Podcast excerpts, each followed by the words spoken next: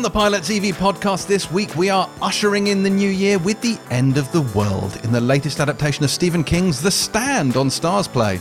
We're strapping in for the Battle of the Dojos in season 3 of Netflix's Cobra Kai and heading back to Elizabethan England with a witch and a horny vampire in the long delayed second season of A Discovery of Witches. I'm James Dyer, and welcome to the Pilot TV podcast. But more importantly, welcome to 2021. A brand new year full of brand new telly with a brand new super infectious strain of COVID and a brand new lockdown looming. Happy New Year! But while January may be busy having a game of shit show one upmanship with December, none of that matters because we are back in your ears. Yes, we're a little sleepier, we're a little rounder, and we are full of enough chocolate to put a two ton hippo into a diabetic coma, but all three of us did survive our quarantine Christmas, where, without work or the ability to go outside, we completely broke with our regular habits and were forced to spend two solid weeks watching television.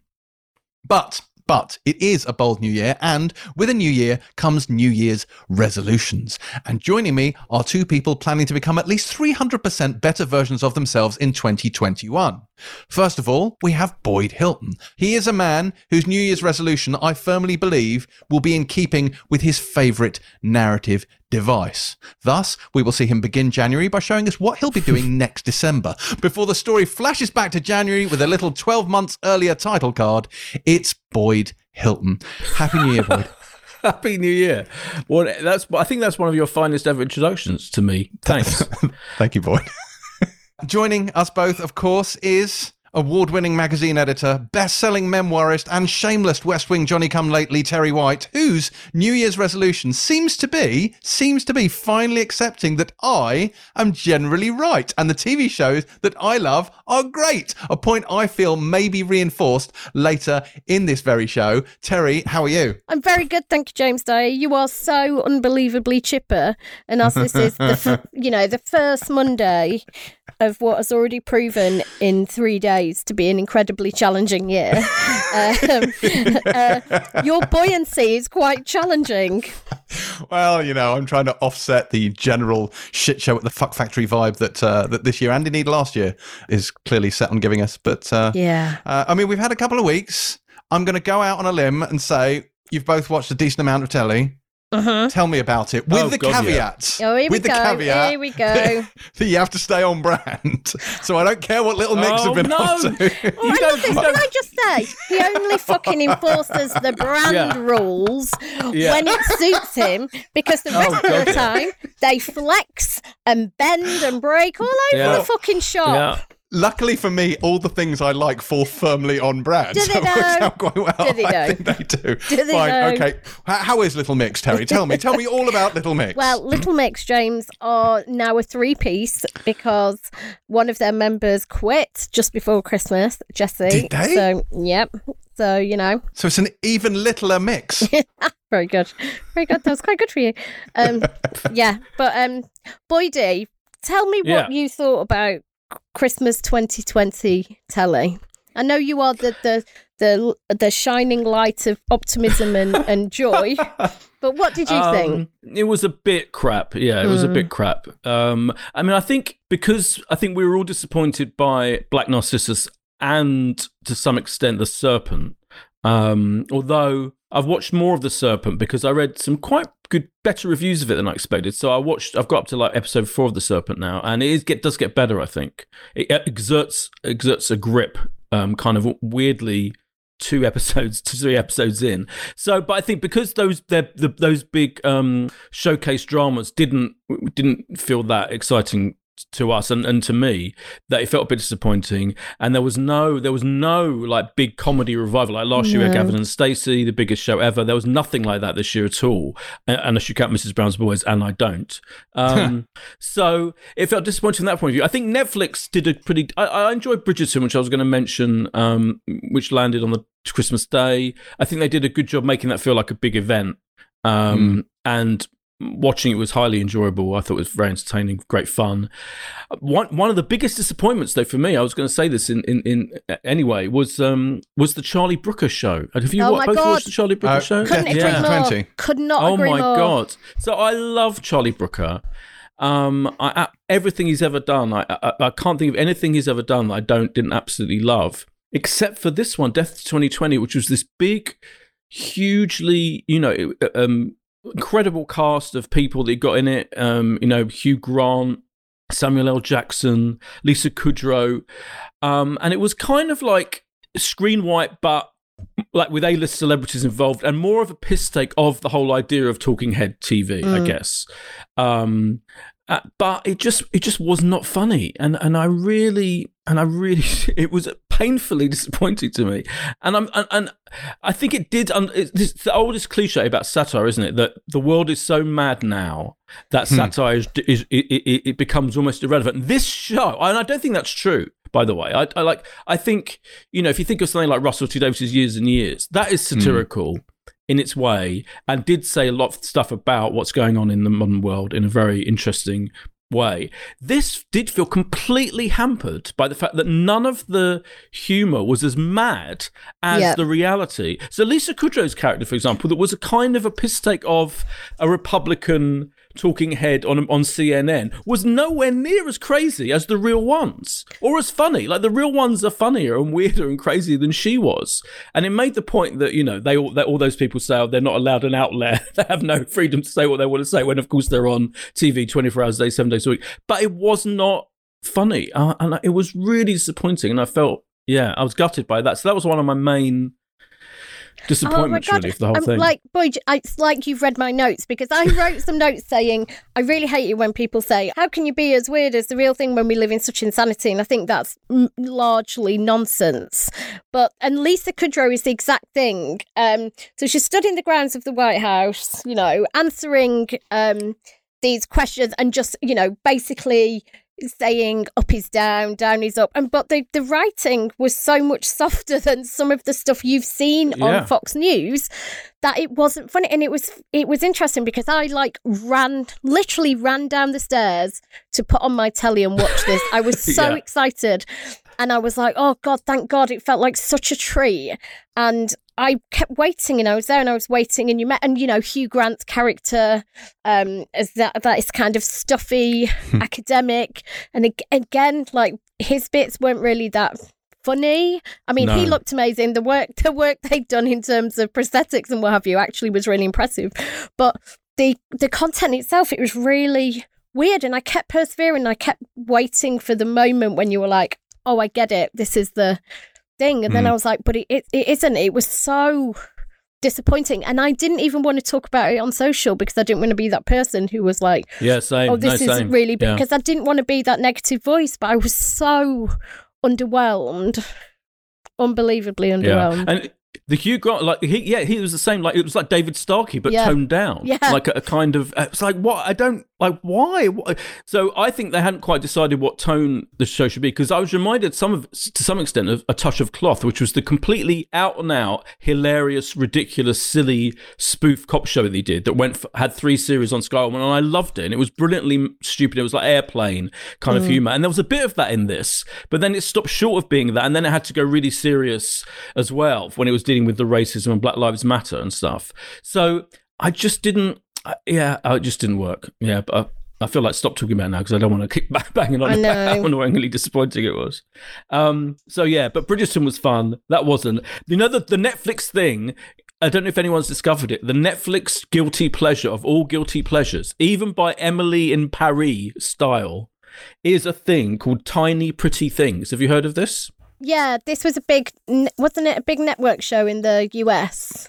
No, I think it's it's um I think it's a Netflix original. There, there's loads of titles like Little Big Little yeah, Lies, Little Pretty Things. There's, it's another one of those shows. There's Dirty Pretty Things, wasn't there? That's Dirty a film. Things, there's yeah. Pretty Little Liars. Uh, exactly. The Big Little Lies. Right. This tiny, is tiny pretty things who may or may not be liars. Tiny pretty things. Yeah, and this is a Net- Netflix original. I've just checked. It arrived just before Christmas. It is utterly mad and preposterous. It's a, set in a ballet school in Chicago, and it opens with a, a, a, girl being thrown off a roof of the ballet school by a masked figure, and she leaves a space open to the uh, ballet dancing students to compete for to get it. So it's like a kind of murder mystery, ballet, melodrama, incredibly kitsch camp thing. It's got two beautiful guys sharing a room who have sex with each other secretly, and one of them's got a girlfriend, is, in, is ostensibly completely straight, but obviously isn't. It's a, like a, it's got a mad, madly camp over the top tone. Honestly, just have to watch like five minutes of it. Is it good? It is. It's. It's kind of. It's no. I mean, it's. It's kind of mostly terrible, but it's more so bad it's good than um, Emily in Paris. Like it's more. Oh my god! Enjoy uh, Emily in crazy. Paris. I think you'll find Emily in Paris. Emily in Paris. It- it- and it's got loads. Of, it's so much gratuitous sex and nudity, which Emily in Paris ha- hasn't got really. Um, that so it has that over it, and crazy, crazy comedy storylines all the way through. It is really funny. It's really entertaining. So that's my kind of Netflix thing that they completely did not publicize at all, even less than the other things they don't publicize. It was like just arrived. It was like, oh, what's that? And I saw some people uh, mentioning it on social media, and it is absolutely mad, but um, entertaining. And the final thing I have to mention is Doctor Who. I did like the Doctor Who Christmas special. I don't know what Terry thought, but that I did. I really enjoyed that, which was like it threw everything into the mix: Daleks, Captain Jack, um, separating the Doctor from the from the companions, and then bringing them back together. And had a very emotional goodbye to two of the companions, um, Tosin Cole and uh, Bradley Walsh. And I did, I absolutely did. I, it made me cry. It made me laugh. I was very entertained by that. Some people didn't like it, but I thought it was incredibly entertaining. But there is Doctor Who news, obviously, to come later. Did, did you enjoy Doctor Who, Terry? I didn't. wa- I haven't seen it yet. Um, Oh, we haven't so seen it yet. I've Okay. spent a lot of time Okay. with somebody who's not a Doctor Who fan, so I'm saving it for a middle of the Okay. night on my own watch. So I've been. Is I've this your been child desperately- you're yes, talking yeah, about? My son, my son, my son's a misogynist and hates the fact there's a female doctor. um, um, but I obviously know the Doctor Who news that we'll be getting to because I've been l- trying to walk around without seeing anything, but that's obviously all pervasive. I think James knows. Well, I've been watching two things mainly, one of which we'll get to later reviews. The other thing is, um, I continued on with some West Wing binges, n- namely, specifically season three.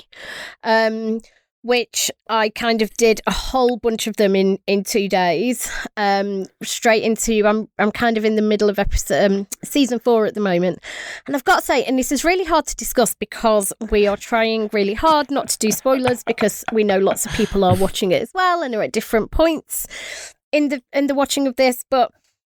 I've got so much to say, mainly that James Dyer is Josh. Like, I mean, I think I kind of thought there were touch. I mean, you've also got a touch of Toby uh, uh, and Sam at times. Actually, I was thinking that over Christmas. But oh my god, there are some certain uh, uh, behavioural issues that so make James Josh. Weird about women. Um, so I'm going to say that, and I very, I very much enjoyed his it, the romance. Again, trying not to say too much, but his romance in season three um, with, With Amy, Gardner. Gardner. I think we And can say that. Yes. it- I am obsessed with her. She is Oh, amazing. love Amy. Like, I was like, why aren't I like running a feminist think tank? Why am I sat here talking to you, Bellends? like, what the fuck? I got this all wrong. Um, I will say I was not a fan of um, how they ended this season and kind of began the next. I thought, especially, I thought there was an interesting kind of new um, moral quandary for the president that I enjoyed. However, the episode, the um, uh, Black Vera Wang, and then kind Yeah. of where that leads you just felt entirely undeserved and literally like somebody had gone insert something to feel sad about we can play some sad music here and it just felt completely contrived and i, I it made me really really angry um, for a bit kind of pulled it back in the um, in the final episode and then i have to say like 20 hours in america part one and two and this isn't a spoiler to say that josh toby and donna are stranded in the middle of hicksville fucking middle of nowhere sure and they basically have to like make their own way across the country. The pacing of it didn't work for me. I was like, oh, I was pretty disappointed. And now I'm worried dare you. because of all the things everybody keeps warning me about, about the direction this show is going to go in quite quickly, I'm really having to like keep pushing on now because there were there were bits in in season three I mean, the two Bartletts, for example, just what are you pulling that face for? what are you pulling that face for?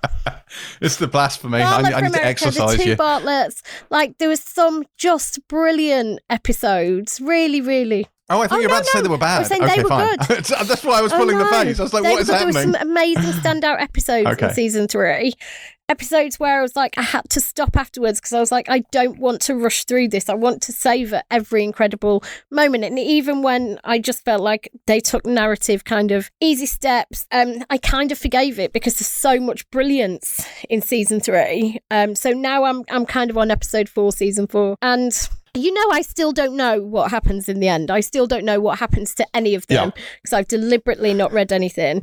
and it's so amazing and weird to know I've got all of this in front of me and have, because I just, it's so rare these days that you don't know how something's Mm. likely to end up or going to end up, or you've not read a spoiler or you've not read. I know nothing about how any of these characters are going to end up. And I'm, you know, I'm not even halfway through yet. So that continues. And then my other big binge was Cobra Kai, which we will talk about. we will get onto later in the show. I will say, like Twenty Hours America, I I I, I love that a lot. I think it's great. So self-indulgent. I know, but it's brilliant. Uh, I like that a lot. It's yeah. I see. Three is a three is a great season. Four is a great season. It's like the only. I think the only wobble you'll have is like five. Just feels a bit middle of the road. Like five. Five is very uneven. Uh, it has some moments in it. It has some really over the top stuff in it, and it has Jason Isaacs in it as well. But um, yes, five's good. But then once you get through five, once you get into six, it's hometailing again. So you know you'll just have one wobbly season, then you'll be fine.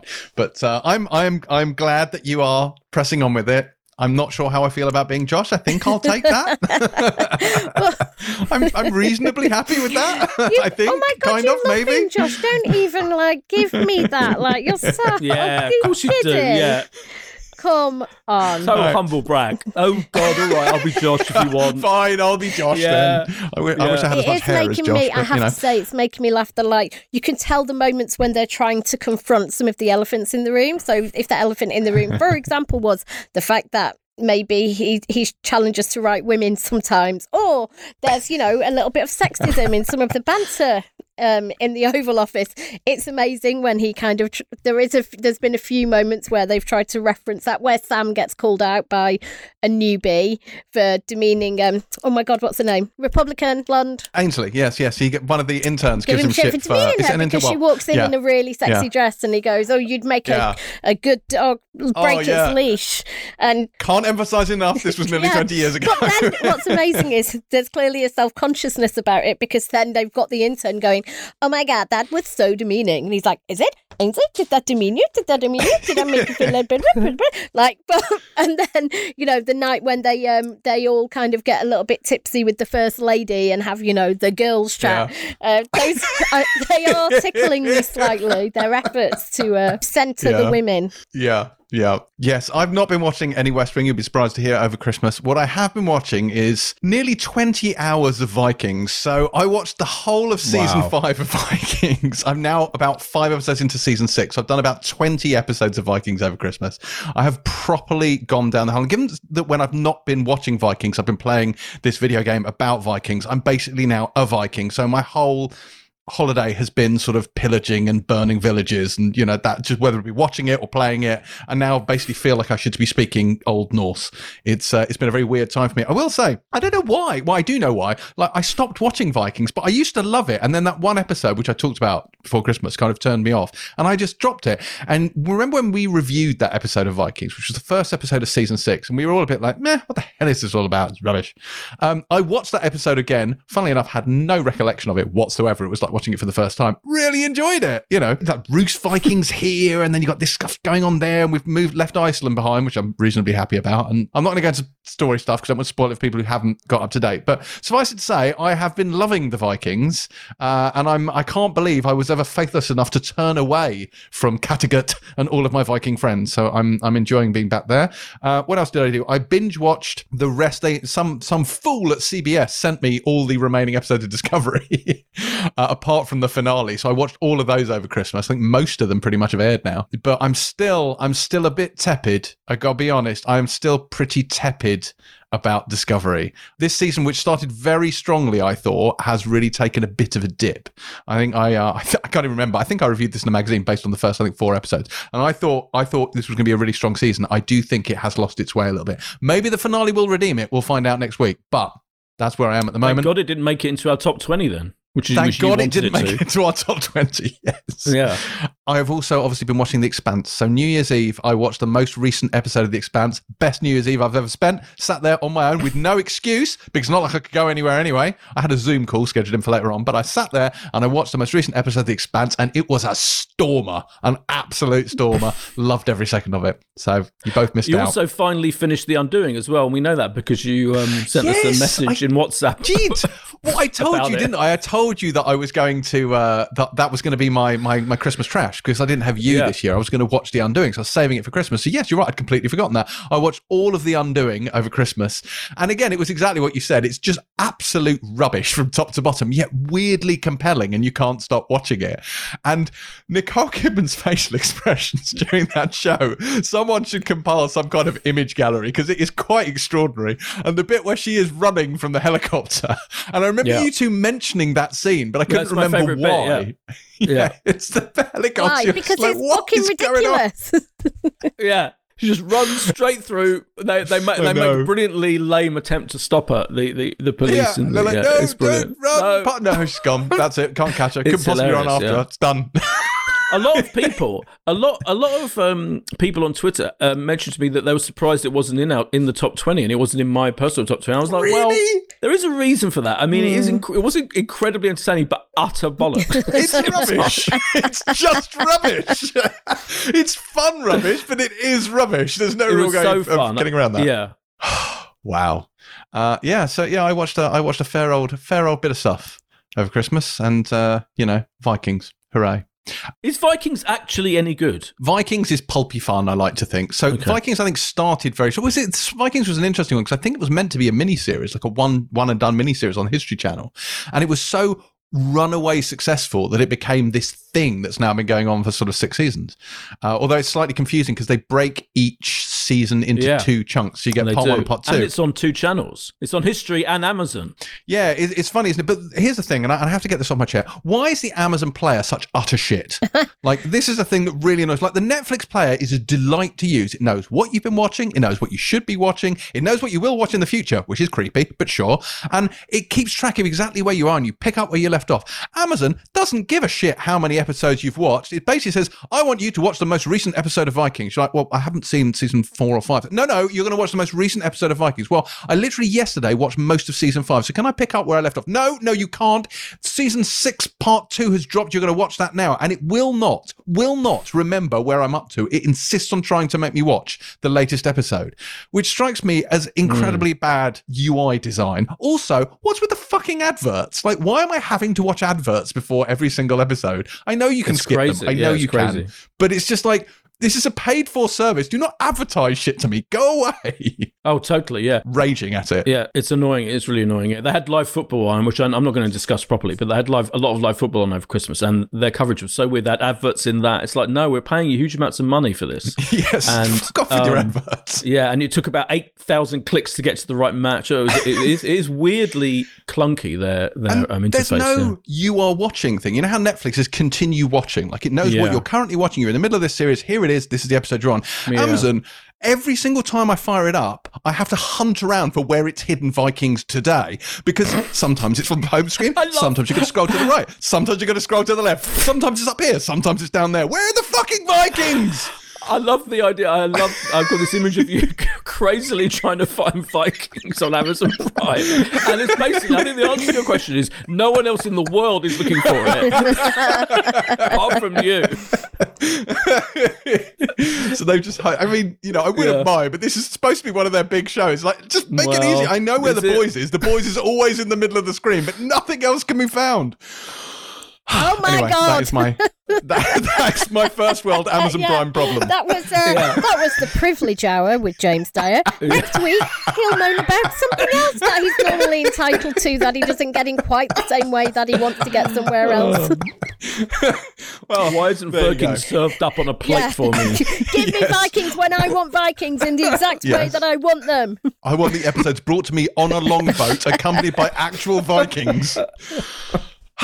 right, shall we move on to this week's listener question, which comes via Mark Walker, and he simply says, well, he actually sent in a few, but this was the only one I liked. Sorry, Mark. Uh, which show did the best recasting of a character? I hate this question.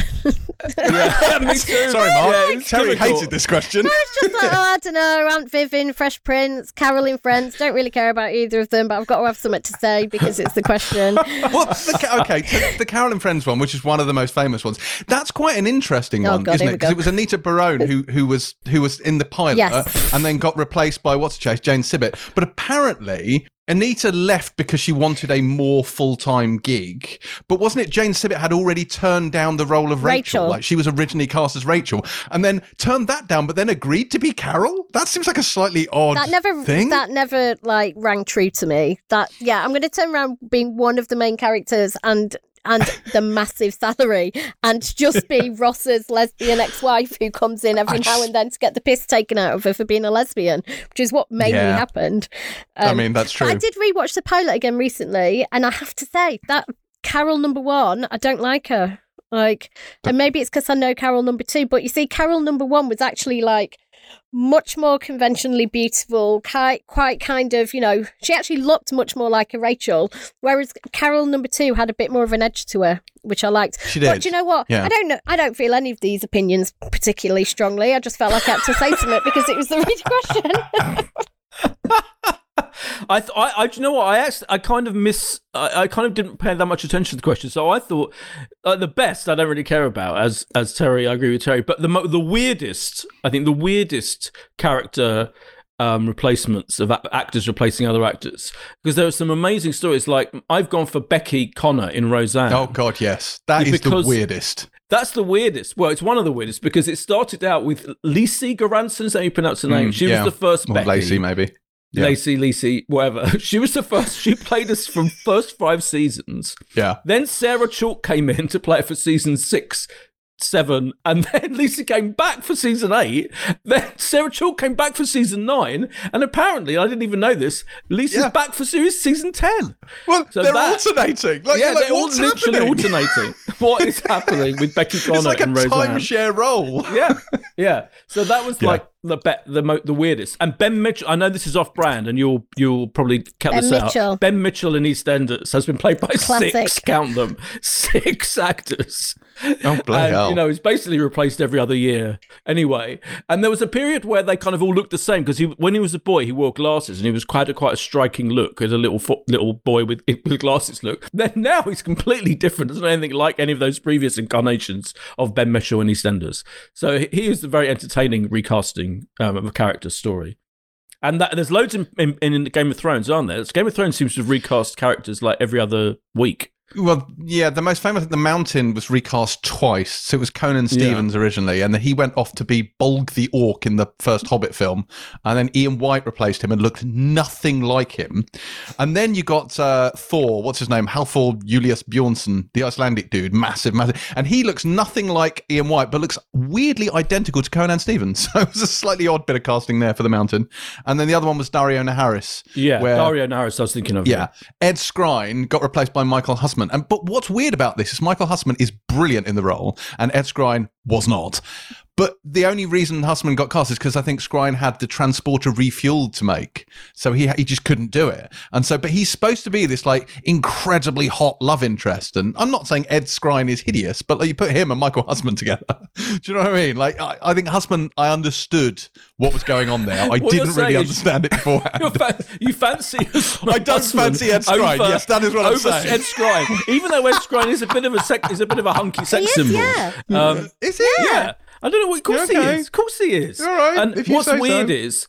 But Ed Skrein, he he's spoken in interviews, it, weirdly, about politics being part of. It, like he's vaguely spoken Ooh. about like how he was how he was chucked from the show and wasn't really happy about it. Oh, there's more So to think- it than the transporter yeah, I think refueled. there's You're more saying? to it. I think there's more to it. Yeah, yeah. Didn't know that. What that is, I don't know. Okay, good stuff. Uh, what else have we got? Well, I've talked about Spartacus before. That wasn't so much. That was a tragic recasting because uh, Andy Whitfield died and got replaced by uh, Liam McIntyre. But that's when I stopped. I stopped watching that show. Then I wouldn't watch it after he got recast. What else have we got? What else? There's a Seinfeld one, isn't there? I'm surprised you haven't mentioned Boyd. Oh yeah, yeah. George's dad. Uh, no, no. Actually, um, uh, Jerry's dad. Sorry, Jerry's dad was replaced by a much better, much funnier version. The first version in season one, I think, was was a fairly kind of straightforward, not particularly interesting, and then they made him much more extreme, shouty, eccentric figure. Hang on, um, are you sure it um, wasn't George's that. dad? Yeah, Frank George- Costanza. uh, maybe both of them were. Maybe both dads. All the dads were replaced. All the dads, yeah. Oh yeah, only one episode. Sorry, you're right. Yeah, but Jerry Stiller took over from John Randolph, who was in one episode. But they, both of them were replaced. Morty Seinfeld was replaced as well. That's interesting, isn't it? Yeah. So both their dads mm. were replaced. Barney Martin played Morty Seinfeld afterwards and was really funny. Both of the both of the dads were really really funny. Eventually, when they recast them, Yeah. When they got recast, yes. When they got they found their niche. What kind of blew my mind, I didn't realise this, is that, Terry, you'll remember this. Do you remember Caitlin Cooper, uh, Marissa's Yes. little sister in the OC, Yes. was originally Shailene Woodley. Was she? Yeah, and she got recast because she was actually the right age for the role. She was supposed to be playing a 14 year old. But, but Woodley's got on record saying that she goes, she goes, I didn't go through puberty until late, so I looked like an eight year old. so when she got a bit older, they recast her so she looked like she'd gone through puberty. Oh, that's a bit so. Shailene Woodley got, got dumped. Wow. she got dumped for looking too young. Oh, poor Shailene Woodley. The other one I would mention is obviously Jadzia Dax. You will all remember did not make it to the end of Star Trek Deep Space Nine, replaced, of course, by Ezri Dax. This is because Terry Farrell wanted to leave the show and Nicole de Boer came in. But it wasn't so much a recasting as the Dax symbiote was simply implanted in a new host, which is an interesting way of getting through that little recasting issue. Thrilled by that, aren't you, Terry? Oh God. Excellent. Any more? Or have you this this question, you know, of, of marks that you just couldn't really be asked with? Are we done with that? I bet his other questions were better that you rejected. Any money? Did you? Is Yeah. that what you think? Any yeah, money. I don't remember what they were. well, yeah. I didn't see me Yeah. save them, so I don't know what they are. Anyway, that was our listener question. Uh, thank you very much for that, Mark. I hope that helped you in some fashion. Uh, if you would like a question answered on the Pilot TV podcast, do send it in to us via direct message to at Pilot TV Pod, or you can send it to me at James C. Dyer as well. We still don't have a replacement for the Banshee segment because I've not had the time or really the inclination to try and think of one. So just bear with us for now. We should get people to suggest. They have. Yeah. Kind of, Right. but I haven't liked the suggestions, so I've just Oh. laughed. Well, most, most of the suggestions we've had so far have involved me having to do more work, so I've rejected them on general principle because if any if any suggestion Now requires me truth. to watch more than I'm already watching, it's a flat no. It's like I'm not watching stuff. That's not happening. Oh my God, that does limit, fairly limit. Yeah. So uh, it has to be. But it's like, hey, here's a really good idea. Why don't you rewatch all? Ep- no, absolutely not. I already have no free time. Stop trying to make me watch ten more hours of television a week. No. Um, I was thinking of doing uh, a Boyd segment just called Reverse Ferret, where Boyd reevaluates things that he didn't like. so him Boyd yeah. more work. Oh, Yeah, yeah, that's fine. Yeah, classic. yeah, but you absorb everything through osmosis, Boyd. I firmly believe that nothing goes by that you haven't watched. Yeah, that's true. But what, we could all do that. We could all do reverse ferret. It doesn't have to be just. You've changed your mind about stuff. Reverse know Ferret you is an, is an option. Okay. Um, right, we're going to take a quick break now, but we will be back after this vital messaging. Now, time for this week's news. And I'm going to kick off news with a press release that dropped into my inbox this very morning as we record on Monday. And it was that Star, which is the adult, not that way, version of Disney Plus, which lands with us on the 23rd of February, has announced what it will be beginning with, which is a number of original shows uh, and a number of less original shows as well. So, Big Sky, which is a David E. Kelley show, uh, starring Katheryn Winnick, who Terry, you will of course remember as Lagertha the Shield Maiden from Vikings. Lagertha the Shield. I want to be a Shield maiden. You'd make a good Shield Maiden. I I, I firmly believe Do I that. have to fight? Well, yeah, that's kind of what they do. I'm in.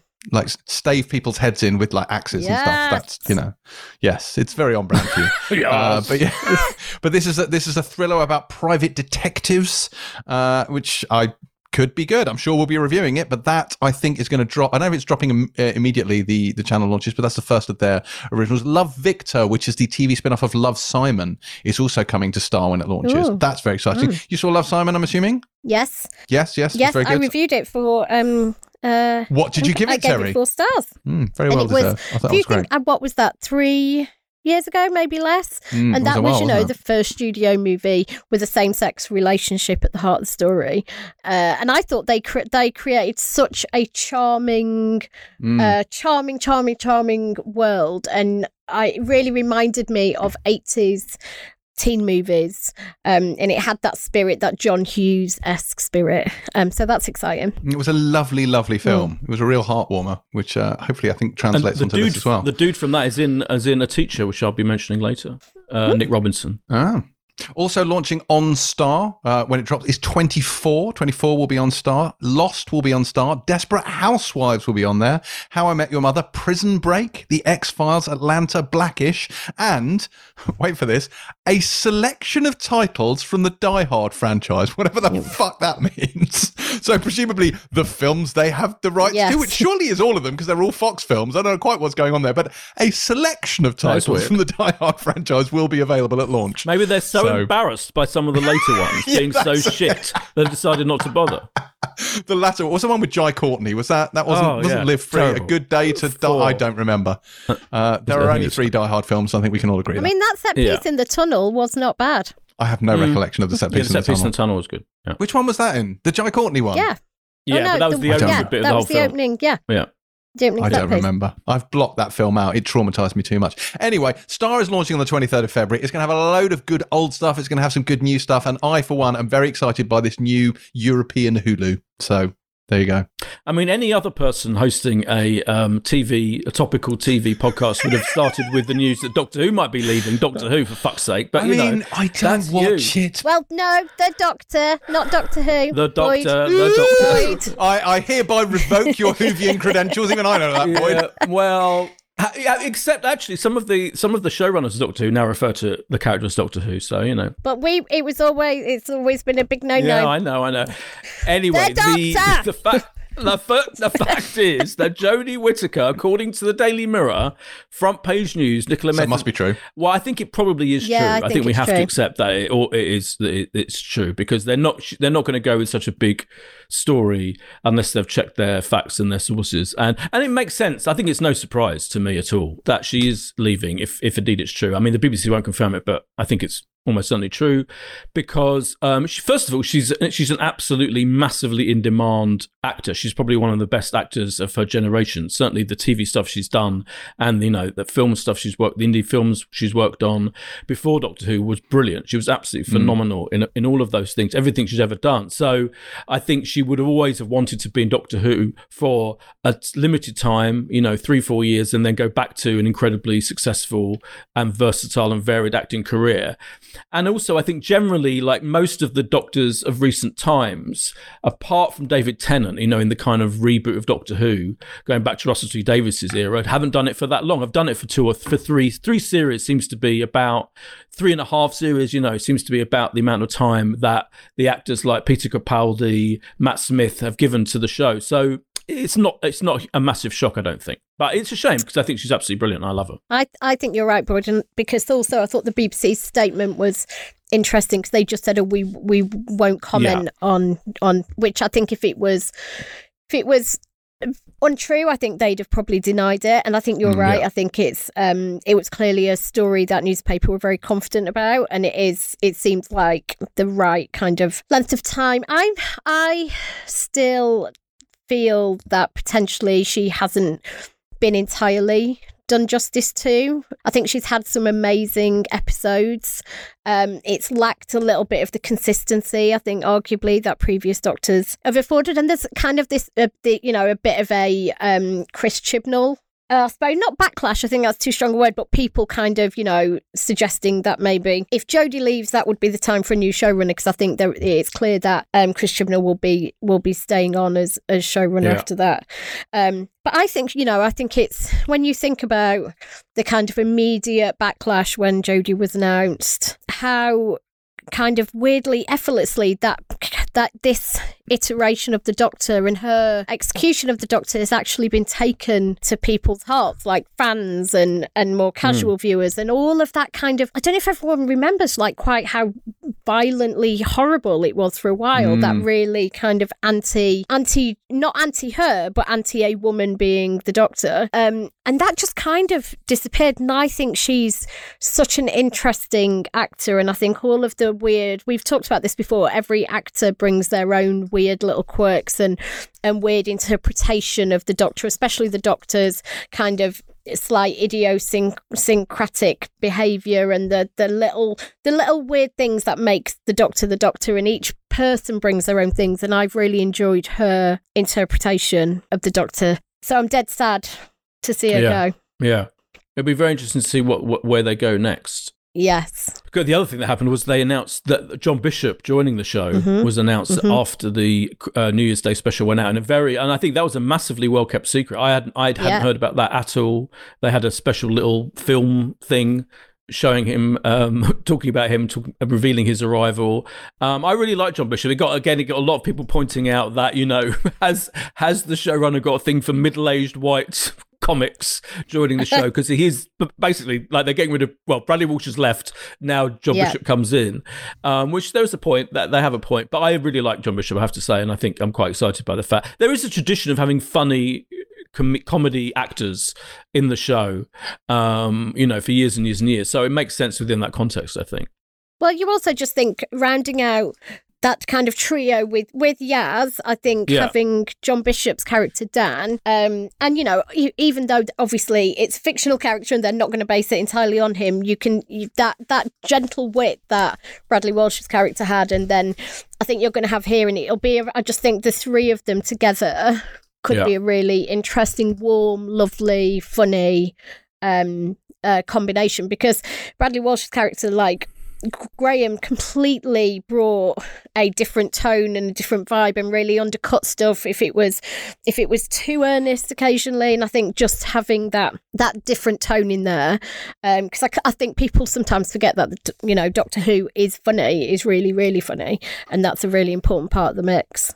Yeah, absolutely. Yeah, and I think it's good that they're going. Sorry, one more thing, James. James is so bored by this discussion of Doctor Who. He's literally like staring into space. I don't care. I no. Well, we didn't care about Vikings, but you know we listened to that. Um, the other yeah. thing is that if they're reducing it to two companions, effectively, yeah. Yaz and John Bishop, I think that makes sense because I I did feel like the the show struggled to give the three companions enough stuff to do um, yeah. and enough and to differentiate them enough. That was I think that was one of the flaws. I think one of the criticisms I would have of of the show in the since since Jodie Whittaker joined. So I think it's good that Yaz will have time to hopefully have more room to breathe and get her own stuff to do along with John Bishop's character. Sorry, sorry, James. Sorry, uh, we're back, are we? Okay, excellent. yeah. Um, back from this discussion of major news. yeah. yeah. James goes, right? So we open the news section with James yeah. reading a press release. Yeah. So yeah. you literally exactly. said, We're on. going to start this with a press release that no. just landed in my inbox. No, no, I'm sorry. I'm sorry. News. Everyone's getting Hulu. You get a Hulu, you get a Hulu, everyone gets a Hulu, and there's new stuff on the new Hulu. That is news. Doctor Who gets a new doctor. ah, whatever.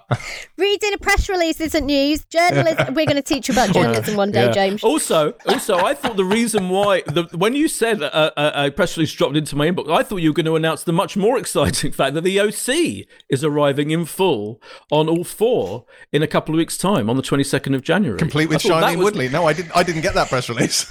oh well, that press release dropped into my inbox this morning. And that is quite exciting. yeah. California.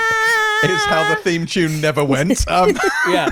All our Christmas, all our Christmas yes, come at once. Very good. Very good. yes, all our Christmas at once. That's exciting. Um, I don't think we're getting another haunting, which uh, which was something Mike Flanagan was mentioning over Christmas. I think it happened actually pretty much before Christmas, but we didn't get to talk about it on the show.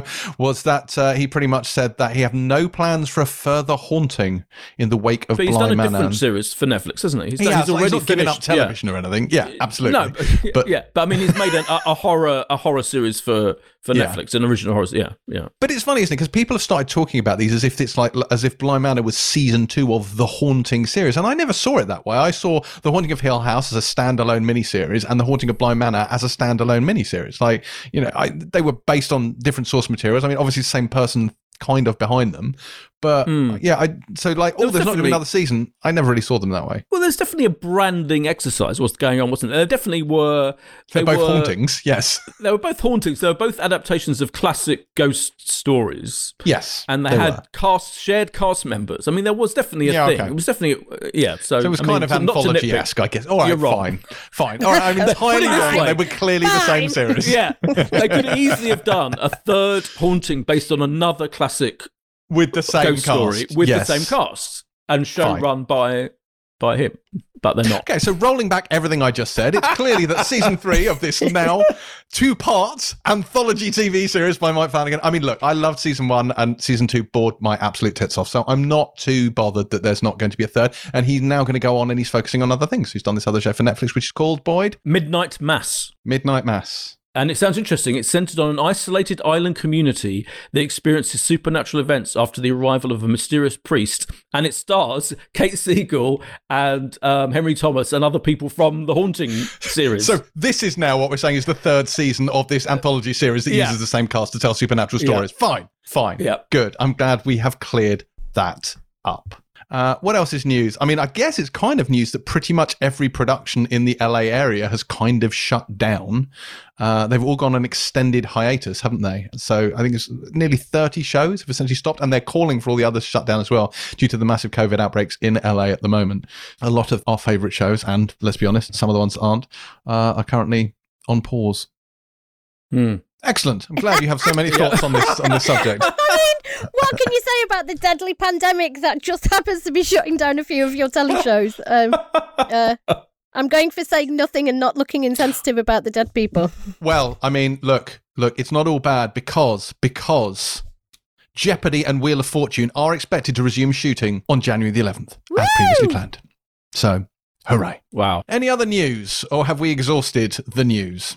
I think we've exhausted it. Yeah. Okay, fine. Let's move on then to this week's reviews. Uh, and first up this week, we have A Discovery of Witches Season 2. Now, if you can only dimly recall the existence of A Discovery of Witches Season 1, that's because it aired back in 2018. Uh, it was uh, actually, it was quite a popular show and it was renewed for another two seasons, but it's been a long old road essentially to get another fix of this show. And I guess given that this series sees the two protagonists, Matthew the vampire and Diana the witch, go back in time, maybe that's, you know, appropriate. But so these are based on uh, the Deborah Harkness books, which I have long described as YA, even though one listener was quick to write in and point out that they are in fact not YA books, as Diana isn't even remotely a teenager since she's a professor at Yale University, which is, okay, I'll grant you, a fair point. So not YA then, because she's just an A, but uh, this is, it has, it has a YA ness about it. This series done, and it's kind of a it's an urban fantasy world where there are witches and there are vampires and there are demons, and they all exist, and they actually sit on a council of creatures hiding their existence from the world. Matthew, played by Matthew Goode, and Diana, played by Laura Palmer, not Laura Palmer. Teresa Palmer. Teresa Palmer. And then Bob crawls through the window. yes. And Diana, who's not played by Laura Palmer, Diana, who's played by Teresa Palmer, f- fell in love in season one. The Council Creatures didn't approve of interspecies nookie, and so they did what any young couple full of lust and illicit romance would do. They cast a spell and fled back to Elizabethan London because reasons. But but that is where we pick up. We pick up with them having having gone back in time. So Boyd, was this for you the worst witch or the best witch? Well, I have to uh, admit that I stopped watching A Discovery of Witches. I think after the second episode of season one. So back, so I had to re-educate Right. myself fully with the Discovery of Witches universe, and I think I stopped watching not because I didn't like it particularly. I just I just remember there being a huge amount of other stuff I had to do, and I never really went back to it. Um, but I, so this is a kind of reset, isn't it? It's like they're, they're sending them back in time to the Elizabethan era. So it's like a period Yeah. kind of gothic quality to it.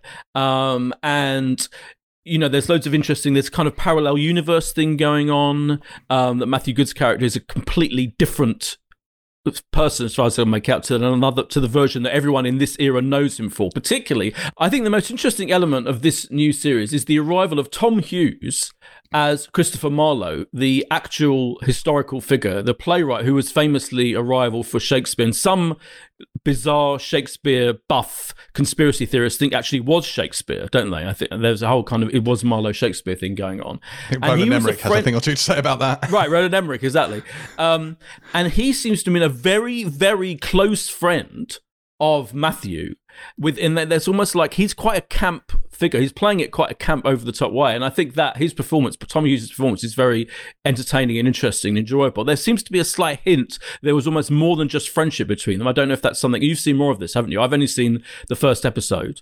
I watched um, four but, yeah. Okay but there definitely seems to be an allusion to the fact that they were very very close. And apparently marlowe the real character of marlowe the playwright might have been might have had gay relationships as well. Obviously mm. at the time it was completely frowned upon, illegal, etc. But I think there is definitely a kind of suspicions and, and claims that he was um, had relations with men. So I don't know how far they go with that um, idea in this series, and uh, let's not spoil it anyway. But I thought that was a really interesting element, and I like, and it's interesting because I feel like Tom Hughes and Matthew Goode are quite similar actors. I often feel like they're almost like, almost in my mind. So when it was announced that Tom Hughes was in it, I was like, isn't he already in it? And no, it's just Matthew Goode who's a bit older, but he's another good-looking, posh dark haired British yeah. actor in this show. So I think it's quite weird. Um, I enjoyed it. I think it's it's very well done. It's very well produced as expect from. It's a Bad Wolf production. You know, people they've got mm. very good. They're very good at doing lavish uh, beautifully made cinematic TV, and I think this is another example of fairly, you know, fairly beautifully made cinematic TV. But again, I have to say, when I got to the end of that first episode, the thing I wanted to know more about was the relationship between those two, and I didn't necessarily. I enjoy it. Trevor Eve is great. It pops up, you know, I've always liked Trevor Eve. It's got some really good people in it, but I don't know. There's something slightly stopping me from feeling it's going to be at the top of my watch list on a weekly basis, and I can't quite put my finger on what it is. But it's not quite driving me narratively to keep watching in the way I might have hoped. Terry, what did you think? I was like, this is about, from what I can tell, and we'll get on to what I can and can't tell in a minute, a vampire and a witch who really like each other. Yeah. So I'm like, this is bang up my street, like throw in some sisterhood and some spells, um, and you know some kind of like doomed doomed fatalistic love story, and I'm in. However, I definitely didn't watch all of this first season, and I, you know I like to think I'm fairly you know, intelligent woman that I can grasp concepts and that I can follow narratives. But fuck me, could I tell what was happening in this? Like, what was happening in this? I watched the first episode twice. Hmm. and I have. Did you watch the previously on? What the bit at the beginning? Yeah, because that yeah. does quite a lot. There's, I mean, that moves a lot. It was There's a lot in it. Do, are you mm. telling me if you just watch that one thing, you understand entirely what is I happening mean, in this TV mm, show? No, probably no. not. But it helped me because I haven't watched it in like the three years since it aired. So, but if you haven't, let me okay, let me say this: if you did not watch season one, then either watch it or don't watch this. Is yeah, what I, I would say. so there are vampires, there are witches, there are demons, um, uh, and yes, there's this weird group. There seems to be a truce, or there was a truce, um, and people are dying and people are mad and there's loads of weird stuff happening which I don't understand any of it. So I watched it twice. Couldn't tell you what was happening. Um and I think Matthew Goode and Teresa Palmer, I am all here for them. They have they have incredible chemistry. I think they are absolutely magic on screen together. But that is pretty much as much as I can tell you um, or assess critically about this show because I have no idea. yeah, it's it, but I, I don't know if this is this is based on the second book. I, I don't know because I've not read the books. But um, yeah, the the first season was slightly different. It was about her coming into her powers. There's lots of more romancy stuff, and then there's the issue she has with the congregation, which really is just sort of Owen Teale and uh, and Trevor Eve kind of glowering at them and trying to kill them. And then you have this spell where they go back in parts. So this is a very it's a kind of a soft reset for the whole show because they've gone into the past, which of course he as a vampire lived in. You're not, you're almost inhabiting his old life in his old persona, so seeing how he lived hundreds of years ago and what he was like then. So it's it's part sort of character studies. He slips back into his old ways and becomes slightly more sort of feral and evil. Um, like Angelus. yeah, a little bit, a little bit. Um, yeah, I, it's it's one of these things where, like, season one of this, like when I watched it, I was like, okay, this is obviously rubbish, and yet it is a massive guilty pleasure, and I'm enjoying it in the same way that I might enjoy, for example, Fort Salem, although I do think that is better. This second season, like I said, I'm four episodes in, it's fine. Like I'm watching it, but I was watching it while wrapping presents. If I'm honest with you, like I was definitely doing other things. Like it feels a little bit more episodes? laboured. How many Yeah. presents did you wrap? I had a lot of presents to wrap. Wow. but so I was, I was kind of, uh, so it kept my attention to an extent, but I feel a little bit, and you know, maybe it gets much more pointed towards the end of the second season, but uh, I, I feel that it's not as strong as the first one because you've got, you're in Elizabethan London and then you hop from there to the modern time where you see what's going on with whoever's left there. And again, it's kind of like you occasionally see Owen Teale wandering around, sort of investigating clues, and then someone's getting killed here and there. And then the stuff that's happening in Oxford just doesn't feel as compelling. And all the while, bear in mind, this whole show is based around this magic book that only she can see. and that feels a little bit like they mention it occasionally, but the sort of book based MacGuffin seems to have been buried a little bit in this. I seem to have largely forgotten about it. There's an awful lot, given that they're generally on a quote unquote mission, there's a lot of titting about, uh, which I rarely have patience for. But look, it's fine. And I think if people enjoy the Deborah Harkness books, I'm sure they'll they'll enjoy the show. But um, it's not essential viewing. And as Terry says, like unless you've seen season one, there's no point watching season two. And if you haven't seen season one, then maybe watch Fort Salem first. that's that, that's that's my particular take on it. Anyway, I don't think it's rubbish. You said in the middle of that. rubbish. I don't think it's no, it is no, you- rubbish, you but it's good you- rubbish. You know what I mean? It is good rubbish. You know what I mean when I say not it's rubbish. rubbish. I don't think it's rubbish in any way. I think it's. I think it's. I think it's decent. Yeah, I think it's absolutely. I don't think it's rubbish. I think that's the Yeah, wrong. like um, no, I see it's something like so. Fort Salem, I don't. I think is a guilty pleasure, but I don't think is rubbish. Whereas this, I think, has a a, a much sort of trashier vibe to it. Oh, Whereas no, I I, still really enjoy it. Not in its production values. Like I think it's beautifully put together, but it's just self-evidently nonsense. Like it's just it's Oh. it has that sort of patina. Like we've established, it's not YA at all, but it has that Patina. patina of YA lunacy to it. Am I not allowed to use in patina? patina. I can't believe Terry let patina go. I know. I know. I know. I mean, Okay. Well, it's YA I actually- patina is why I'm saying it's Yeah. rubbishy. I didn't get a YA trashy patina at all. I, thought, I I actually could have done with it being more trashy than it actually is, in a way. Like, I Oh, think it's okay. quite classy. I think it's trying to be quite classy. I do. I thought, I you do you know know. what? I, even though I had no fucking idea what was happening narratively, it looks amazing. I mean, it's Yeah. you know, and as you Yeah. say, Bad Wolf. And dis- disclaimer: my book has been optioned by Bad Wolf, so uh, I should preface that. But I th- think they know how to make this kind of telly.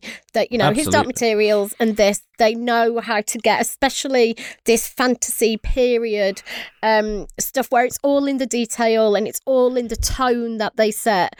Um, I think they're really good at that. I think it, it I think it looks incredible. Production when it comes to production values, I think you can't really fault it.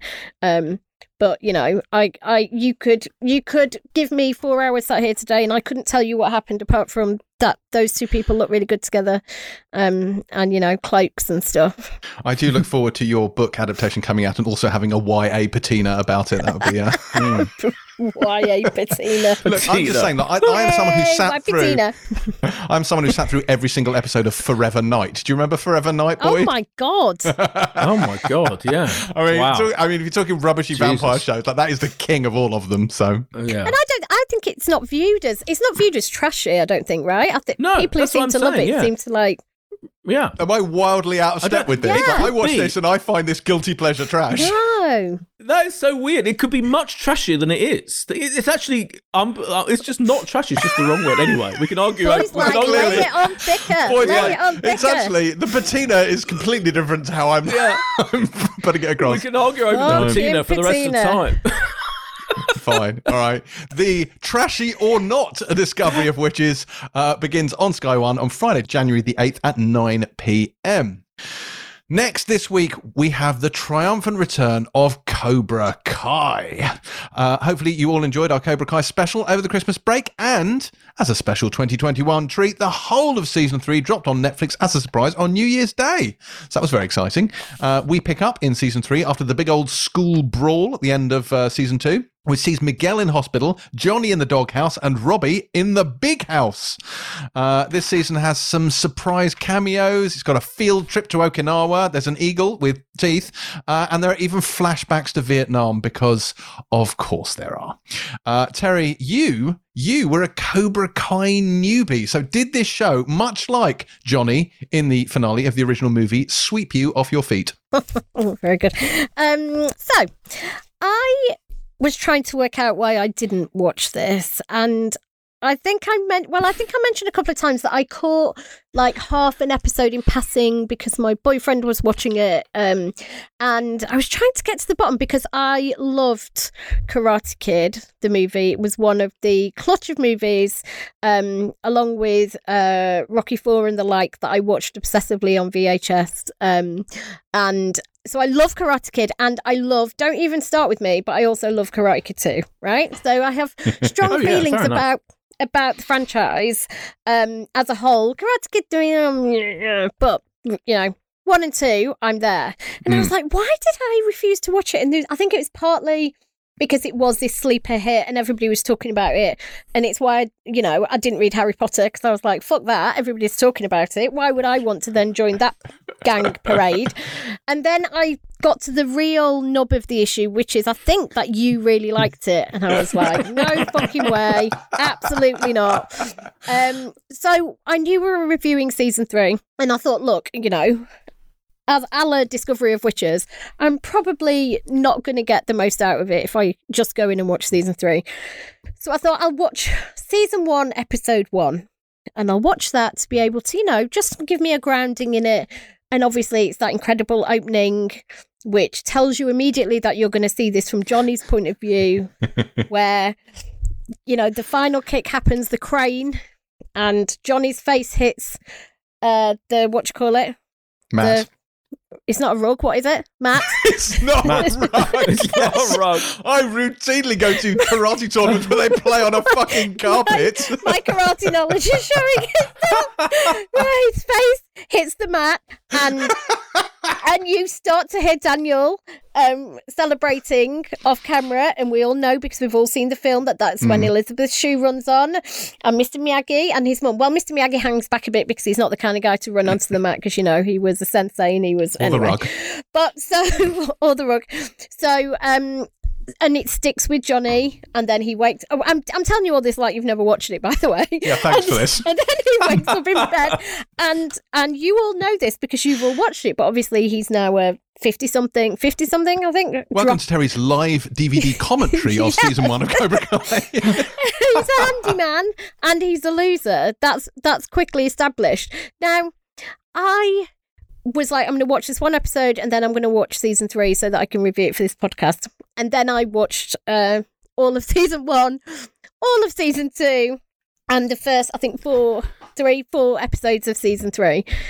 This is so brilliantly done. And I must um, tip my hat to Boyd Hilton, who has written a review of season three for for Empire magazine and totally nails um what is so beautiful about this. And everything about this is brilliant, right? The way that it came back into life 34 years after the original film, the fact it was on YouTube Red, the fact that it was, you know, there for two two seasons before it was picked up by Netflix or just one and then Netflix bought it and it became this massive global word of mouth hit and it's it everything on paper about the show should be shit right? Because it's it's picking up so far after.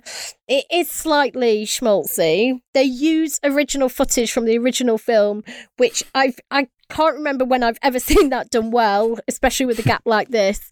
Um but there is something, there is magic about this show that I just cannot put my finger on. And season three, from what I've seen so far, completely keeps that magic up. So, as you said, season two ends with this actually incredibly well choreographed fight at this high school. So the two rival dojos, um, obviously Daniels um, and Cobra Kai under Johnny, they go at it. And the whole school ends up in this brawl. And this is the thing is this is slightly far fetched. There's there's a lot about this that is slightly far fetched, but you don't really care because you're just fully in it. So they have this incredibly well choreographed fight, but Robbie, who is obviously not only Johnny's son, but Daniel's student, does a runner after injuring Miguel, who he kicks off a balcony. Um, and it opens as Miguel's in hospital, laid up. Robbie's done a runner. And Daniel and Johnny, especially Daniel, are getting loads of shit um, because it's their students and slash kids who were fighting. It's it's brilliantly maintained all of this incredible energy and momentum you had in season two. It picks up right there in season three, and it's dealing with things in an incredibly earnest way, even when they're super cheesy. And Boyd mentions this thing in the review, which is the thing. One of the things I love most about it is, which is how fucking meta it is, both in terms of how it uses original Karate Kid footage, which, by the way, makes me just want to cry every time. I can't work out why. It's like pressing this weird emotion button I have um, but also how it riffs on other relevant stuff. So I was writing notes about the bit where, you know, essentially they team up Johnny and Daniel to go and try and find Robbie. And I, I um, was saying to my boyfriend, "Oh my god, it's like a, it's like a, um, uh, a buddy comedy and then there's a line about it being like tango and cash everything you think in your head is actually said on screen and in some respects you could see it as heavy-handed but it's not it's like brilliantly self-referential it both takes itself incredibly seriously and doesn't take itself seriously at all and they've i think they're even massively stepping it up in season 3 because excitingly you have returning characters. Now, these returning characters are out in the world if you choose to look on social media. I'm not going to mention them specifically because one of them especially comes in very late in the series and I don't want it to be a spoiler. And the weird thing is, it's like Bobby, right? So Ron Thomas plays Bobby, who was obviously one of the Cobra Kai fighters. I think he's the one who said, um, "Get the body bag." he's the he when he's in it it's like it's this beautiful little echo to the films that is just so I, I can't I can't explain why it's so emotional, but it is. And I'm so excited by these other, whether they're cameos or kind of more substantial parts, bringing back these other characters so I just, as you can probably tell, I just love this. I think like they all give everything to it. None of them are bothered about being self conscious or being cool or, you know, they all, all of them, whether it's the kids, um, or it's the original Johnny and Daniel LaRusso, they both they just give everything and they're totally in it and they're totally committed. Um, I just love this. I just honestly think it's brilliant. And I'm so gutted that I let it go by for so long. But now I kind of feel like it's such a treat. I just love, and I'm banging the desk. Please don't bang the desk. if it irritates you because that's how much I love Cobra Kai. Right now, obviously, now I can have. I know that you. This is my smug face. I know you may confuse it with my regular face because I'm always looking fairly smug, but I'm feeling extra smug at the moment. Although Boyd should be feeling even more smug because he's the one who got me onto it. So yeah, thanks, uh, Boyd. He did this. I mean, we we know what you think because you've literally written a review that's on the website. Yeah. But you know. Oh, I, I I absolutely love it. Yeah, and I think it is it is as Terry was saying, it's almost it's really hard to, to grasp why it works so. I think it's just they pay so much attention to keeping all the different elements um, going, and they work so hard. They work really hard on making the characters um, massively um, appealing and endearing and and kind of actually three dimensional in a way. Like you know, it's not so even though the, the the older versions, you know, Ralph Macchio, for example, is like a cheesy figure, you know, now especially because he's basically like a car salesman almost. Um, but within that context, you know, especially when he goes back to Okinawa, it's so lovely the way they do that. Like that element of it, like you think you know how that's going to play out, and then they pull the rug. There's a rug pull there in that. So every detail, whether it be making the characters three dimensional, and you really making you sure you care about them. Two, the very knowing element, which is really wryly funny all the way through, and they're Mm. constantly undermining the um, how much it's taking itself seriously or isn't taking itself seriously. Um, like there's th- there's the whole story in in um, in the third season of the fact that uh, Miguel is injured in hospital. And you know he's he's generally doesn't know whether he can use his legs or move his or feel and have feeling. And the way they deal with that, which is, is quite quite comic, like you know, pe- setting fire to his legs at one point to see if he can feel anything. Like they go, it's quite daring the way they go with the humor of it. It's really funny, and yet at the same time, you do care. You want him to recover uh, from the injury, and you want him to be fine, and things like that. Just is just really brilliantly judged. And people, I've seen reviews of it where people complain about that. You know, that's another tonal shift. The tonal shift thing. Is it supposed to be funny? Is it supposed to be self-referential? Are you supposed to care? Is it sincere? I, it's all those things. Somehow it's sincere as it is knowing and self-aware mm. and that's such a hard trick to pull off and i think it's just because everyone seems to be doing their utmost working really hard with it it's the acting the performances the the ambition of it you know sending them sending him back to japan all of that you know bringing back old characters in a very smart really really kind of uplifting hugely entertaining way. Every single element of the it's really working hard. And i think that shows that you know it's like an object lesson in how to revive an old thing isn't it? It's like do it like this because mm. it's clever and smart and imaginative and it's not it's not often it's not what, how you expect it to be. And it's different from the films. And as you say those use the way it uses the clips is it, that that's just sums it up for me from there because it's like nostalgia and yet it's like wryly observing almost mm. what it was like what those films were like back then and what made them kind of what made people love them but also what made them a bit cheesy and a bit silly. It's kind of acknowledges all of that somehow in this unbelievably um, brilliant recipe for a TV show. Yeah, it's so, I love it so much. I mean, even the exact dialogue, right? There's the bit where obviously Robbie's been injured in an exact mirror of Daniel and he's out. And A, there's a bit where where Ralph Macchio does the thing like Mr. Miyagi and starts to rub his hands together and then he goes, medic. And it's just Yeah, a yeah. brilliant piece of humour. But then Yeah. even when, you know, he decide they're about to award the trophy to Miguel and a, the woman runs on and says, whispers in his ear, and the announcer says, Daniel LaRusso's going to coach. Daniel LaRusso's going to coach. And it's the exact mirror of Daniel LaRusso's going to fight. Daniel LaRusso's going to fight in the original. That detail to the original film, right down to specific lines of dialogue, which they then either invert or do entirely sincerely, is like, it's so, that and it, it feels like as you say it's that commitment from everybody to do it properly. It's not half-assed. It's kind of fully engaged with both the original films but also this new se- i just it's like it's like magic. I don't i honestly don't know how they do it. It's a it's a hard thing to pin down, isn't it? Because it's like tonally, it is it is Yeah. it's like sometimes it's really earnest, and then it's utterly daft at other times. But all the way through, it almost perfectly nails what sort of like warm nostalgia should be. Like it, it, it and it's and it's a show that on paper should not work on any level at all, and yet is genius. Uh, I've got so much time for this show. I think it's fantastic. In fact, I've banged on about it so much in the past. I probably won't do much more of it now. I will say, I this third season is perhaps, and I do love it. I think it is possibly my least favorite of the three. Oh. And I think maybe watched it all? because yeah, I've seen it. Yeah, I watched it all in October, Terry. Oh, yes, you did. But uh, yeah, I, so I, I like it a lot. I think my main issue is with this one is that whereas the comedy has been quite surface level all the way through, it's it sort of takes a, a slight a slight backseat in this one where the tone goes more earnest and less comedic. I think most of the comedy is around Miguel's rehab and there's loads of really funny stuff there. But other than that, there's not an awful lot of laughs in this one. It felt like it could have done with a little bit more of that. And in fact, there's a couple of really dark scenes in it as well. And there's a couple of slightly odd shifting loyalties, but I can kind of forgive that. But like, it's, it's a great season. So love this. Still think it's great, and I do think this season more than the others has actually amped the nostalgia up a whole other level. Uh, Yeah. And and you know they've they've really gone the extra mile with it. It is great. I'm fascinated to see where they go with this in season four, which of course has been greenlit already. Um, it is a great show. If you're not already watching it, you really really should. As Terry has evidence with her massive reverse ferret. Um, wait it's not a reverse ferret because i didn't say i didn't like it Because you'd never seen the ferret in the first place. I yes. hadn't Okay. Fair enough. It was I finally viewed the ferret. yes. You finally saw the ferret and you liked the ferret. I liked the whatever, ferret. Whatever that is. Um, anyway, that's available now in its entirety on Netflix. Go and watch it.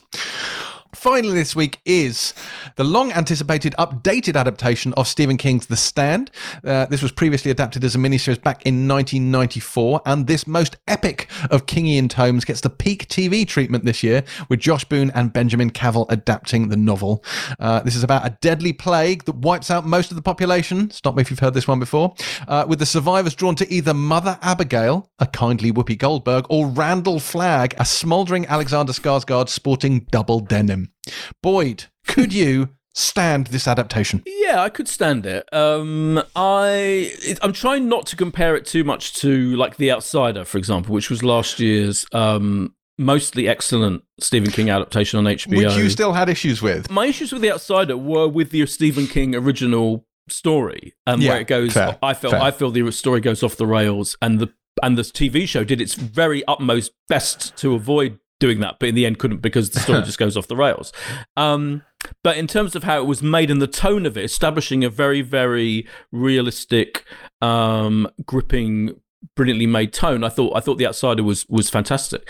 This, so in compare, and I'm trying not to compare because this is a different type of show. This is a very a, another beautifully made. So it sh- seems to be shown by Josh Boone of um of the Fault in Our Stars and of course the New Mutants fame. Um, and it's it, it feels like it is very cinematic. It looks beautiful. It's got it's it, it's trying to underline the epic sweep of it. So the first the first shot is like huge, big, um, panning across a massive field of wheat or whatever with a portentous voiceover talking about the end of the world and all of that.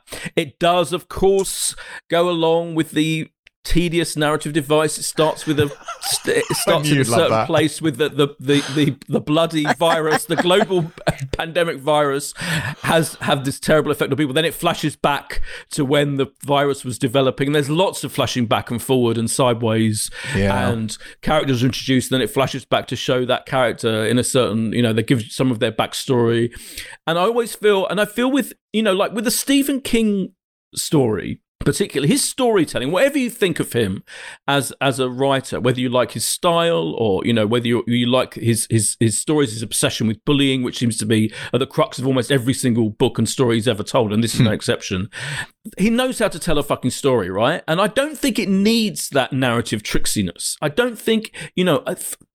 Telling the story in a fairly straightforward style with Stephen King seems to me the best way of doing it in terms of, you know, not playing with the time. It doesn't need that. His storytelling is great. He knows how to make you care about the characters and care about the storyline and to advance the storyline. So I feel like this one, they're all going, oh, how can we make it feel really modern and with it? And apart from mentioning Instagram in the first episode, which I thought was really clunky, um, I just didn't need that element. And it kind of, if you sweet, if you stop worrying about that, if you stop worrying about the fact that every character gets his own flashback and then flash sideways and then flash forward. It's it, it's I, I actually was I pretty much enjoyed it I, more than I felt, and I think it has had fairly um, harsh criticism from the American critics. It's been on for a few weeks, I think, isn't it? In in America on Yeah. CBS All Access. It's on StarzPlay here. But I actually think it's doing a pretty good job of capturing the Stephen King essence, which is of this these these characters who are as I say, often bullied and it finding the kind of psychological route to their to to their obsessions and their issues and their psychological problems. And I feel, and I think it's very well cast. I think James Marsden is great as this kind of Tom Cruise figure who's um, one of the few people who isn't affected by the virus and, and becomes a becomes a kind of heroic action hero. Um, Owen Teague's really good as the bullied Harold, who is kind of has major issues. Uh, just, there there are like you know there are issues with the show. There are like slightly creepy uh, male gaze issues, but that I think goes back to Stephen King. I think that's a Stephen King issue that the show does not uh, does not deal with particularly well. Um, and there definitely and there's definitely problems with that. And the first episode doesn't really establish. Takes a long time to get to the fact that there's the Alexander Skar- Skarsgård versus Whoopi Goldberg conflict. It doesn't. It only introduces them very briefly, and then I, th- I watched episode two where you get more into the crux of that and the crux of the story. I am, but I am kind of gripped by it, and I think I might carry on watching it just because I kind of want to see how it deals with some of the more extreme elements of the original novel, which I remember reading when it came out when I was quite young and being incredibly shocked and appalled by the stuff that Stephen King gets into in this book. um, you know, orgies and the Stephen King and sex. There's a whole. I mean, he is he has got a weird attitude, hasn't he, towards sex and sexual. I mean, he has got issues and, and women. I and women, The, the right? sex scene in it, I think, is probably more Right. upsetting. But oh yeah, I mean the sex scene in it is the most upsetting thing, one of the most upsetting things ever written. But I, I, I'm interested in the way that all the TV and film adaptations of his stuff have kind of have to work around that and deal with that, And I- Tiptoe I- around it. yeah, tiptoe around it. And I note with interest that the final episode of this miniseries is written by him himself. yes, there's a new ending though. He's Yeah. changed the ending and he's written And it himself, which I thought was an interesting So- development. Mm. I am going to carry on watching it. It is flawed. There are creepy elements to it, but the cast. I mean, James Marsden, Whoopi Goldberg, Alexander Skarsgård, Amber Heard, um, Hmm. Greg Kinnear. You know, J.K. Simmons pops up for five minutes. A very effective Heather five Graham minutes as well. Yeah, in the first episode. So it's it's a big old production, and it does look lavish, and it, I feel like all the money is up there on the screen. If you can deal with its issues, of which there are quite a few, then I then then I think people will enjoy it. because people have been roasting this alive, haven't they? Like it's, it's Yeah, garnered a lot of hate. I know bad. Stephen King fans are particularly, I think, protective of his work. I do think this has suffered from like. I don't know what they were thinking with the with the with the the, the hopping timeline thing. I mean, admittedly, I fucking hate that device more than you hate it. In that, I don't just hate the cold open, you know, two days earlier thing.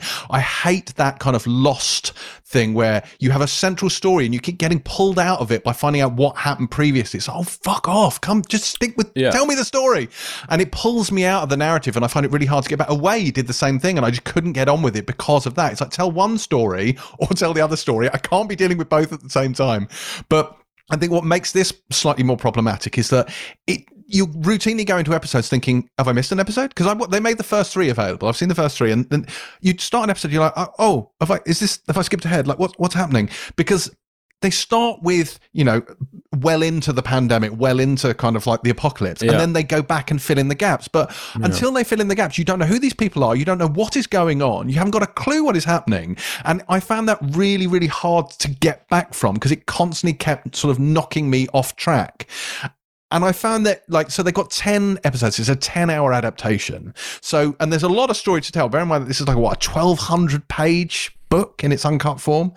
And yet there's one whole episode with Larry wading around in the sewers for most of it. And you're like, is this the best use of your time, really? Like, is this the best use of a narrative hour of storytelling to have him wandering around a sewer? I don't think it is. And I feel like they've really dropped the ball here. Like it feels like it's so uneven. It has moments where it's great and it has moments where it's deeply tedious. And the quality seems to skew depending on what part of the story they're trying to tell. And it really bugged me.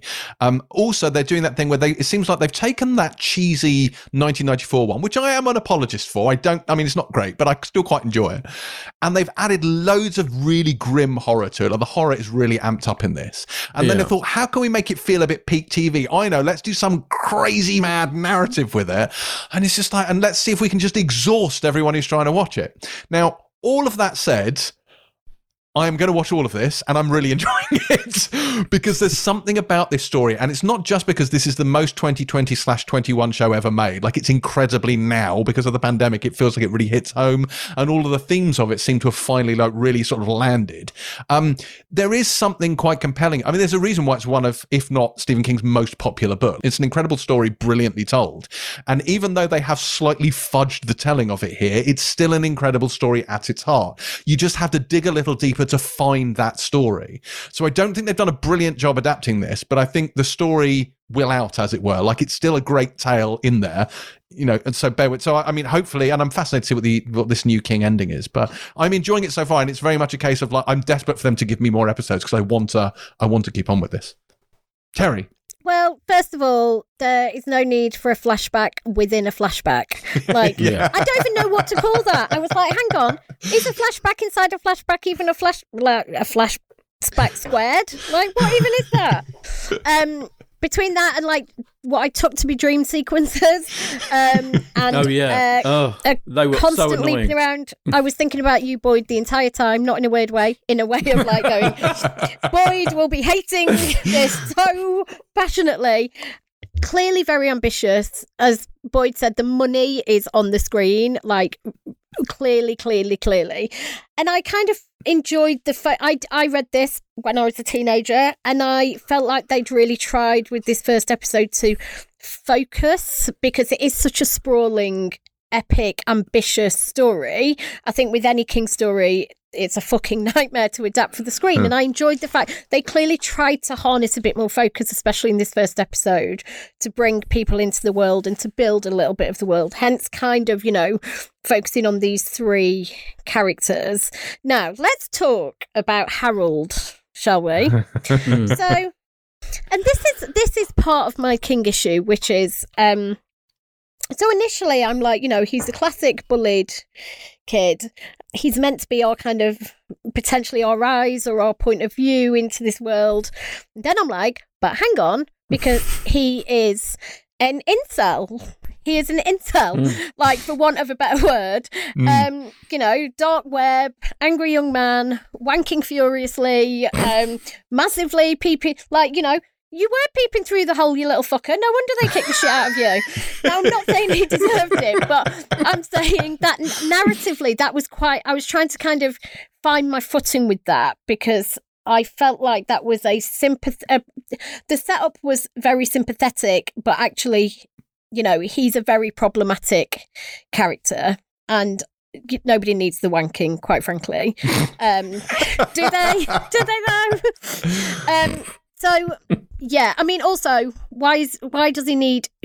We do have Instagram. We know that because you mentioned it. So why do you need to wank to a physical picture of her? Like, go that on the was so internet. funny. That was so funny. He's literally got a little scr- a scrunched up photo that he's clearly been wanking to a lot. What have you done? Have you gone to like a weird internet cafe to print that out? Because you could just look on the internet and wank over there. Um, so I think I was, I think I, I was more annoyed by that than anything else.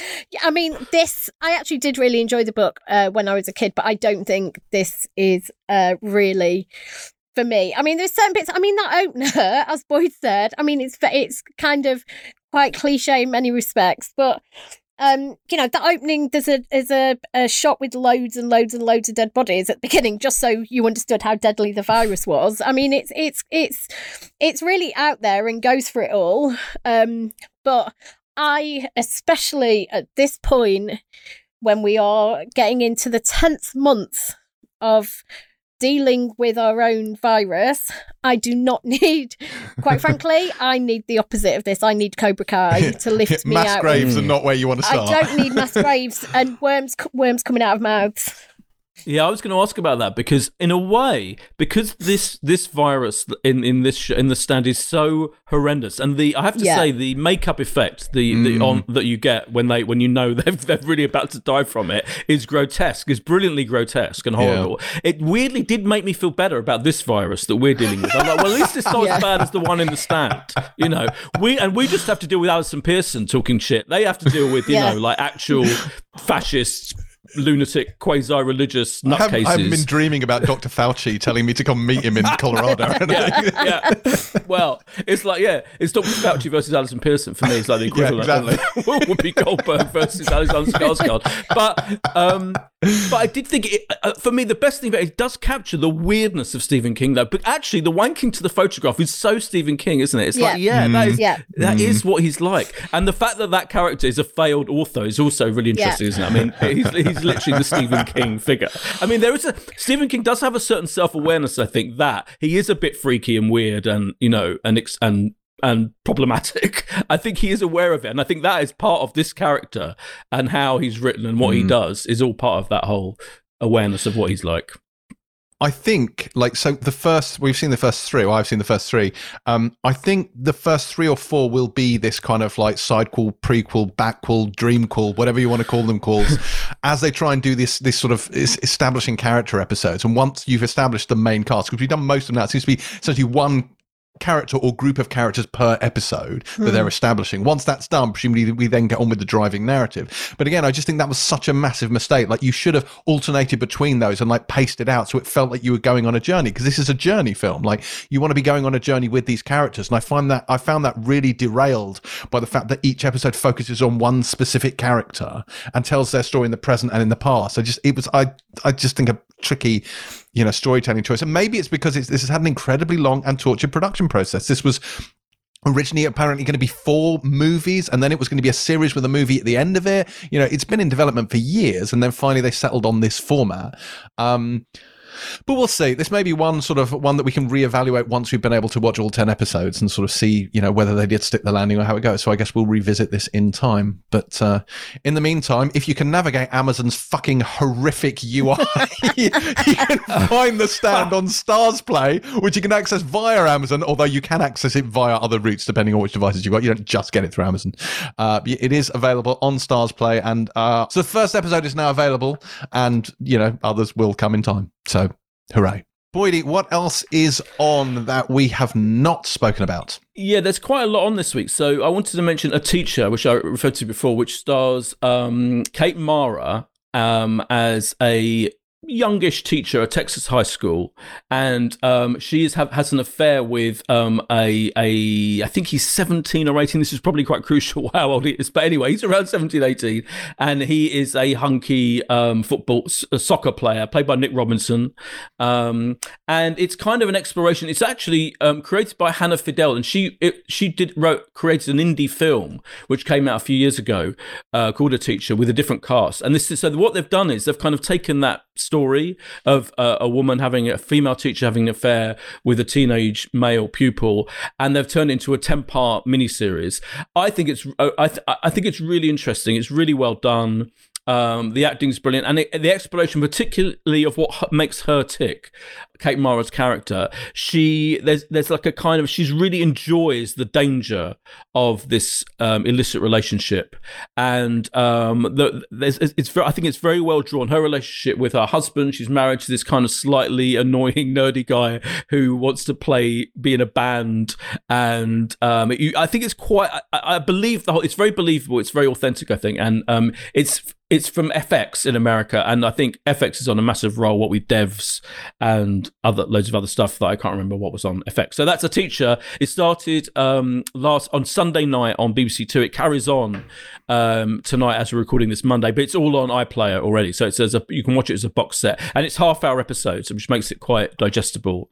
I think. Staged is back, series two of that um, lockdown thing with Michael Sheen and David Tennant that was really funny. One of the best lockdown things. It's all filmed in Zoom style. Um, and a lot of those Zoom things can be annoying. I think this is one of the best mm-hmm. ones because they're playing exaggerated comic versions of themselves, and they are really, really funny together. I think that starts tonight, Monday the fourth, BBC One, nine forty-five. Um, Dickinson is back on Apple TV Plus on Friday for its second season. Um, uh, which you know we I don't think we loved it the first season, but I, I didn't mind I it, although did. I didn't carry oh, on no, watching I hated it. it. No, you hated yeah, it. You hated it, right, you yeah. really didn't like it at I all. hated it. Yeah, yeah, you hated it. Yeah, I didn't mind it. I hated it. That's a it reverse was one of the two. yeah, it was one of the two. Um, and I think that's kind. That's mainly it. Yeah, I think that's mainly it. Yeah. Oh, Traces okay. is back. BBC One is showing Traces, which was on Alibi, which we reviewed, and they're showing that um, tonight, Mondays and Tuesdays what every was week. Traces? I don't that remember. We didn't like Laura it. Fraser. Yeah, Martin Compston. Do you remember? It was like um forensic lab. She joins a forensic oh, lab. Oh, with the, with, the, with the toaster, the bit with the toaster. Yeah, Yes. toaster. Yes. Exactly. The bit with the, exactly. oh, the show with the toaster. The I show remember with the that. toaster. yes, yes, and it, it shows you how there are content issues because Channel Four started showing the Greats, the Catherine the Great, which is Mm. excellent, by the way. That's one of the best things I think that we slightly. Um, I we reviewed it really, really but that We- that I We do raved like it. about that. Yeah, no, we loved did. rave- yeah, all raved right. about that. You raved about that, but that gets be- really better and better and better as well as it goes on. The ten episodes of that. So Channel Four showing that, and BBC showing traces. Like they're definitely getting to the point where they're just showing stuff that's already been on another channel, um, in the hope that not that many people will have watched them. There's a lot of that going on. And of course, there's a new season of New Amsterdam, Boyd. You'd be very excited to. Oh god, that was the uh, annoying, not very good sub house medical drama. Yeah. That's the one. Yeah. uh, so, pick of the week. Oh, Cobra Kai. Cobra Kai, yeah. God, yeah. I was thinking, oh, maybe it's the stand. No, it's Cobra Kai. Of course, it's No, Cobra it is Cobra Kai. yeah. It is absolutely Cobra Kai. Right. And with that, that is it for the very first Pilot TV podcast of 2021. Uh, we hope you didn't miss us all too much over Christmas. But if you did, then by all means, do tell us how much on Apple Podcasts, accompanied by a five star rating, or tell us directly on social media at James C. Dyer, at Terri underscore White, and at Boyd Hilton. There is a whole heap of stuff coming to your screens next week, including WandaVision on Disney Plus, which we 100% will not be allowed to see in time. Uh, so you'll have to for the week after to hear what we thought about that, or or just subscribe to the Empire Spoiler Special podcast, as we'll be doing episode by episode spoiler reviews of that show as it airs. In the meantime, I have at least another 15 hours of raiding, pillaging, and monastery burning as I sprint for the Vikings finish line. Skull! Pilot out.